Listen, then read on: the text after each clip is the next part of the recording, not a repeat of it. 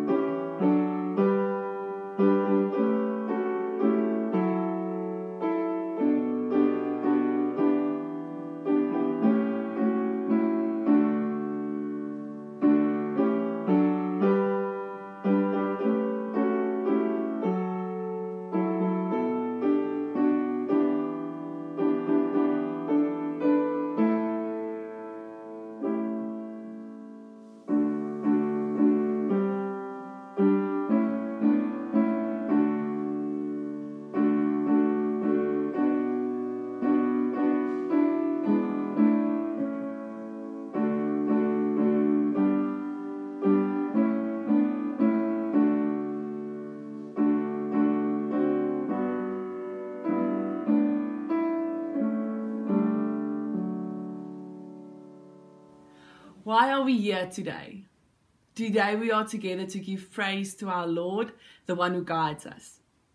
Today we are together to say we believe in the one who died but rose again. We believe in God, the one and only. We believe in the Spirit sent to us, our constant companion. Today we will pray to show how dependent we are on the Lord. We will read from the Word to open ourselves up for God's guidance and light. Today we will have moments of silence to let it all sink in. We will say we are sorry. We will say we need you. We will open our hands and our ears and hearts because we want to be people with teachable spirits who grow and move and become more because we are hungry, lonely, angry, desperate, and want happy, content. And so we are here to be fed so that we can feed those around us. That's why we are here today. Let us pray. Dear Lord of beginnings and ends, God of our morning, noon, and night, there are so many times during the day, during the week, where we fill our lives with so many things that aren't you. There are so many things we do and things we think of and act upon that, that we do not make you a part of. And so we are here to center ourselves and, and put ourselves humbly before you so that you can fill us, teach us, move us, show us who to be, what to do, how to grow. May we experience something of your presence, for your love and guidance. Dear Lord, we are we are so humbled by the fact that you have helped us through through one of the strangest, worst times in our world. Dear Lord, we are so thankful for the fact that you are with us through it all. Thank you that New Zealand can can feel, can see that things are going better. We know that there are so many places in the world where people are still very, very much in need of your help and guidance. We know how many people are affected by by COVID, how many people have lost their jobs and incomes and, and their health, dear Lord, and, and we ask you to be with them. Please, dear Lord. Please be with us through this service. Please bless the fact that we are together in your name.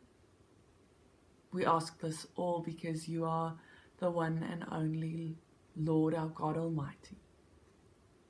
Amen. This reading is from Paul's letter to the Romans, uh, chapter 8, verses 31 to 35 and verse 39. God's love in Christ Jesus. In view of all this, what can we say? If God is for us, who can be against us? Certainly not God, who did not even keep back his own Son, but offered him for us all. He gave us his Son, will he not also freely give us all things?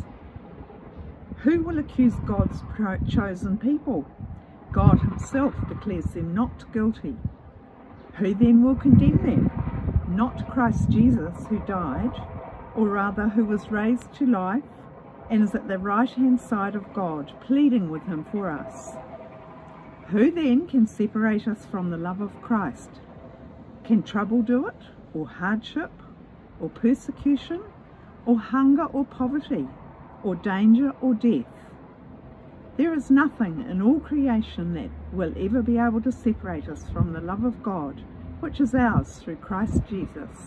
Amen.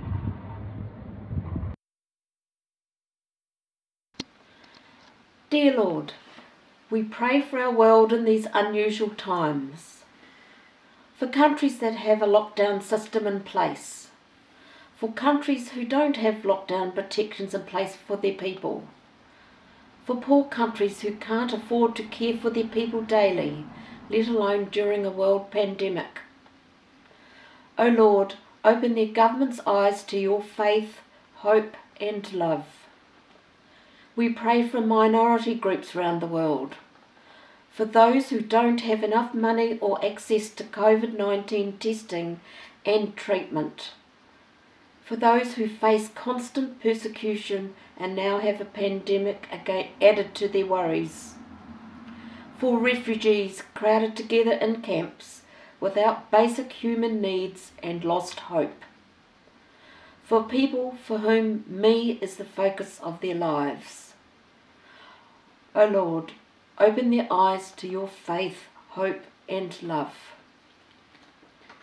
We pray for New Zealand for those who have lost jobs and sometimes their businesses, for those who help the homeless and the hungry, for all essential workers who sacrifice time with their families and also risk their lives for their communities, for people living alone during the lockdown, for decision makers, especially our government. O oh Lord, lockdown has meant a leap of faith to adjust to a restrictive lifestyle. However, we learnt to be grateful for the little things in life. Thank you for the warm smile from a stranger, the phone call from a friend, help with shopping, time for reflection. We pray for our northern suburbs and JUC communities. Help us to reflect how the giving to others part of lockdown life can be transferred into post-lockdown life. To quote Joy Cowley, to quote Joy how often, when my own candle has gone out, has someone relit it from their lamp of kindness? O oh Lord, as we go into level two of lockdown, we are grateful for many things. Help us to remember to open our eyes to your faith, hope, and love. Amen. Jesus promises the Holy Spirit. If you love me, keep my commands, and I will ask the Father, and he will give you another advocate to help you and be with you forever, the Spirit of truth. The world cannot accept him because it neither sees him nor knows him, but you know him, for he lives with you and will be in you. I will not leave you as orphans, I will come to you before long, the world will not see me anymore, but you will see me. Because I live, you will also live. On that day, you will realize that I am in my Father, and you are in me, and I am in you. Whoever has my commands and keeps them is the one who loves me. The one who loves me will be loved by my Father, and I too will love them and show myself to them. This is where we stop today. But seek first his kingdom and his righteousness, and all these things will be given to you as well. Therefore, do not worry about tomorrow, for tomorrow will worry about itself. Each day has enough trouble of its own.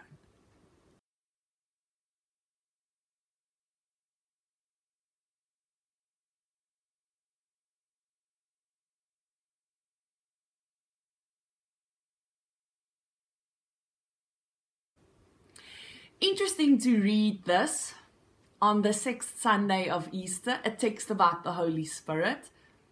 We are now in entering an interesting part of the year. We are still thinking and talking about Easter, about to go to Ascension Day and then the Pentecost. And so this is probably a text you would expect to read in the time of Pentecost. It almost feels like we should not yet talk about the Spirit and the work of the Spirit, as if we should maybe stay in Easter just a little bit longer and then move on. Well, Pentecost is only two weeks away, and it might be good for us to read this and to give ourselves time to get ready and move to the new chapter in this liturgical year where we focus on the Spirit. And this scripture is the perfect scripture to renew the awareness of the Holy Spirit in us. I listened to Thomas Keating say when we talk about the Spirit, we talk about the integrated expression of the tenderness of God. When we talk about the Spirit, we talk about the integrated expression of the tenderness of God. He says when we talk about the Spirit, it's like looking at the babe that at the hands of a baby.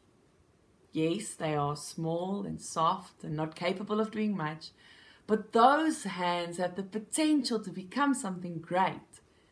Just think about what they might do. They might become the hands of someone who plays the piano, creates art, steers a boat with utmost skill. They might become the hands of a surgeon or a carpenter. And so it is with the Spirit. The Spirit in us has the potential to make us something much more than we are right now. The Spirit has the potential to take our small, tiny hands and do something so much more with them. It helps us see and do and hear things we didn't in the past or in the present. And to be a part of this movement, this continuous moving and growing and evolving, developing, we are asking for the Spirit to come to us and to fill us. When we talk of the word spiritus, it implies movement, wind, breath. The Taizé song goes, Veni Sancte Spiritus. Come, Holy Spirit, come. The Spirit of God, when it is sent out, is seen as the Spirit of power. The power to, as we said, ignite the potential in each of us. The power to change and activate and help us. But when we go back to the scripture and, the words that were used in what we just read, we will also discover different aspects of the Spirit. So let's go back to the scripture for a moment.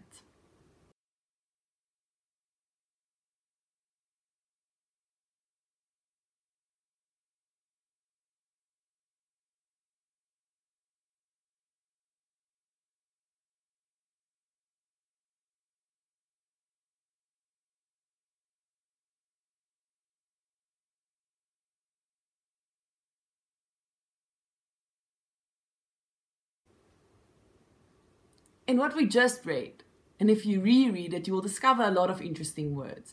In times of change, when new things emerge, we find ourselves searching for ways to express what we feel. We want to, need to put into words what we feel, experience, and what we are aware of, especially if these things are all new to us, like this time where we are now.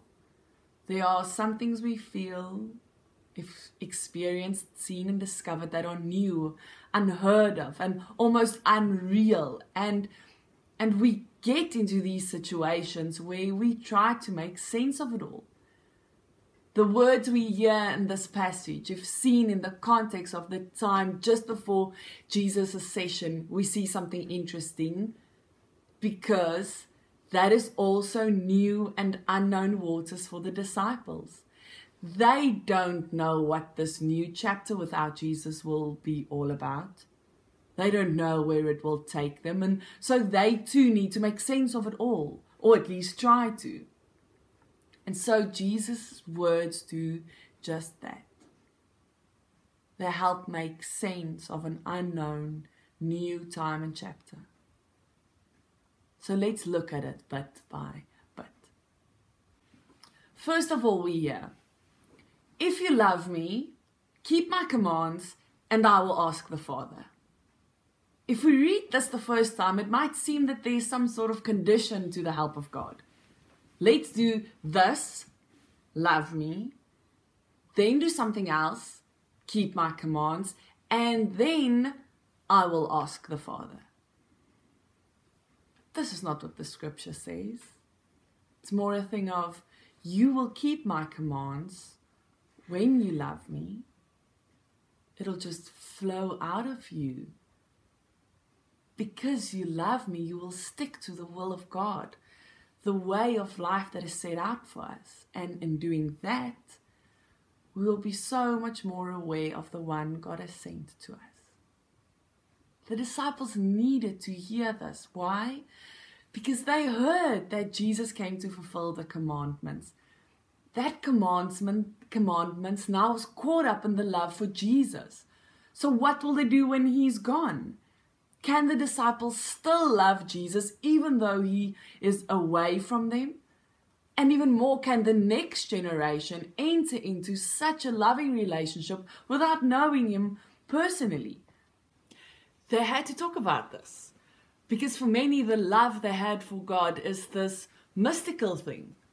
And then it became very real and concrete in Jesus. And now, what do they do when, when he's gone? And Jesus says, love for God means obedience to his commandments. And if the love of Jesus has been the subject of the disciples' life, his commandments will also live within them. It's one and the same thing. Therefore, one can say that this love and the love for the commandments binds them to God and it's all in the same. So keeping the commands and loving God goes hand in hand. And then Jesus says to them, Someone is coming to help you with this. Someone is being sent to you through the integrated expression of this infinite love of God to help. To help with all of it, with the idea of love and living a life that, that gives out God's will, that follows God's will. And so the Spirit that is sent will bring with him this gift or a lot of gifts that can help us evolve and develop hands, simple, small hands, into makers of great things. And so the one who is being sent is called, in this context, the advocate, the paraclete, traditionally. The paraclete, the, the usage of this word has been translated with the word comforter, consoler, helper. However, a stronger term is needed to put into words what John wants to convey. Because this word for the Spirit, paraclete, advocate, goes two ways. On the one hand, it offers assistance to God's children. He first takes up their cause as a friend who provides legal aid. We hear the Spirit is the Spirit of truth, the one that fights and defends the truth. How are the disciples to know what the new life without Jesus will be like? How are they to know who to be, what to do in this life? They must first develop a new identity. They must understand themselves as the community of Christ when He's gone through the Spirit of truth, they are convinced within themselves that they are the children of God, of the risen Christ. Without the Spirit, there is no way that they can understand themselves and their new task in this world. It is only the Spirit, the one with the truth, that can lead them into, into their real truth, to reveal to them the content of the same Jesus who they knew on earth is the same one who will continue to be with them when they live out their calling. This is on the one hand, the advocate, the spirit of truth, and on the other hand, this paraclete is also the one who comforts. So at the same time, the believer's legal aid and the one who supports them is the one who is called the one who answers the call. What a beautiful name. The one who answers the call. God is the one who answers to the cry of the weak and those in need. A mother becomes a paraclete when she answers the cry of her baby, cares and comforts for them. And so the paraclete is the one who gives to those who are lonely and in need of the presence of a friend to those who are lost and poor in spirit and who cry out to the Lord. And so, when there is this reference to the Paraclete, we see another as- aspect of the Spirit. Usually, like we said in the beginning, we see the Spirit as the one that moves, that moves us into action. And here we learn about the one that takes away the anguish of loneliness, that one, the, the one that brings presence security, peace, communion. Do you see the two aspects of God who lives and acts through the Spirit in us? The one who inspires us, urges us forward, and the one who also holds us, loves us, carries us, and dwells in us as we dwell in God. So, yes, we receive the Spirit to offer us the truth of what we are to do here, just as those disciples got the message of, of who they are, the communion of Jesus, the community of Jesus, the ones who live his life further. But here we also get the Spirit, the one that offers us the truth of who we are. We are not left alone. Do not think of yourselves as orphans. the God who dwells in us as we live in this life through the Spirit will give us new and deeper peace. A peace that comes from the presence of God. Matthew 14, verse 27 Peace I leave with you, my peace I give you. I do not give to you as the world gives. Do not let your hearts be troubled, and do not be afraid. Now, this peace as is, as we know, not an absence of forces. It's not just that warm and fuzzy feeling inside of us. Just it's not just the feeling of centeredness, wholeness, quietness, stillness, the absence of fear and conflict. Unfortunately, not this peace we will receive. It is all of these things combined. It is the trust also that Jesus is with us in all of us, in all of this. For Jesus is our peace. And so with Pentecost, that's only two weeks away, where, where we will be called again and new to be moved and activated. But before we go there, let's just listen to what the scripture tells us today. Because here we see when Jesus shows his disciples through his departure that his love for them is more than just a mere physical connection, it is also a deep, deep emotional relationship. After Jesus' ascension, the Holy Spirit comes not as a neutral power, but as a person, just like the Father, just like the Son. And He leads us and teaches us how the church should be and how it binds us to Jesus Christ in love, all in love. And it's not just the head thing, it's more than that.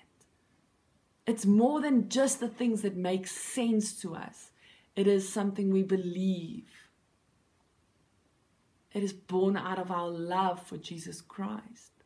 What Jesus stands for, who he is, what He is to us in our lives. That directs us and leads us and changes our lives. And so, also to help us with that, just as with the disciples, we hear these words You are not alone. Do not be afraid. I will send someone for you to help you, to be with you. Isn't this some of the most comforting words in the world? You are not alone. I'm sending someone to you. When we hear these words, I am here with you. I think that's why we keep pictures in our homes of other people. It's why we carry things around with us that reminds us of other people so that we can be in this constant knowledge of the fact that we are not alone, that we have people in our lives, even if they aren't physically with us. I think that's why it has meant so much to us to see people on Zoom and FaceTime and video calls over the last two months, to see that we are not alone, to hear someone's voice, and finally this week to see someone. We know how great those words sound. I am here. You are not alone. And that is what God does for each and every one of us through the Spirit and then with the Son. Telling us, showing us, promising us those words. I'm here. In these in this uncertain time. And, and, and what is to come, you are not alone. Please do not think that you are. Do not act like you are. It is this lie we sometimes tell ourselves and each other I can do this alone. If the last two months had taught us anything, it is that we cannot and should not do this life alone. We need each other. And so the Lord knows this too well. And so he sends us his constant companion, the one that wants to be in our decisions and words, our actions and our plans. In times of change, we need to make sense of what's going on. In times of unknown precedents and new normals, what will we do? Who will we be? Is there a word for how we should be and what we should do? When we don't know what the future will bring, when we don't know how long changes that we've made will stay, how quickly we will go back to old habits. I read someone say this week maybe in this time it is not about learning new things, maybe it's about unlearning old habits. Maybe it's about unlearning the idea that we should or are alone, that we should do things alone. Maybe that should change. Maybe this will help us unlearn that idea and notion. These words of John 14. And so when we go into Pentecost, we will hear and see anew how we can make that promise visible to those around us. But for now, hear these words and take them to heart. You are not alone. I am with you.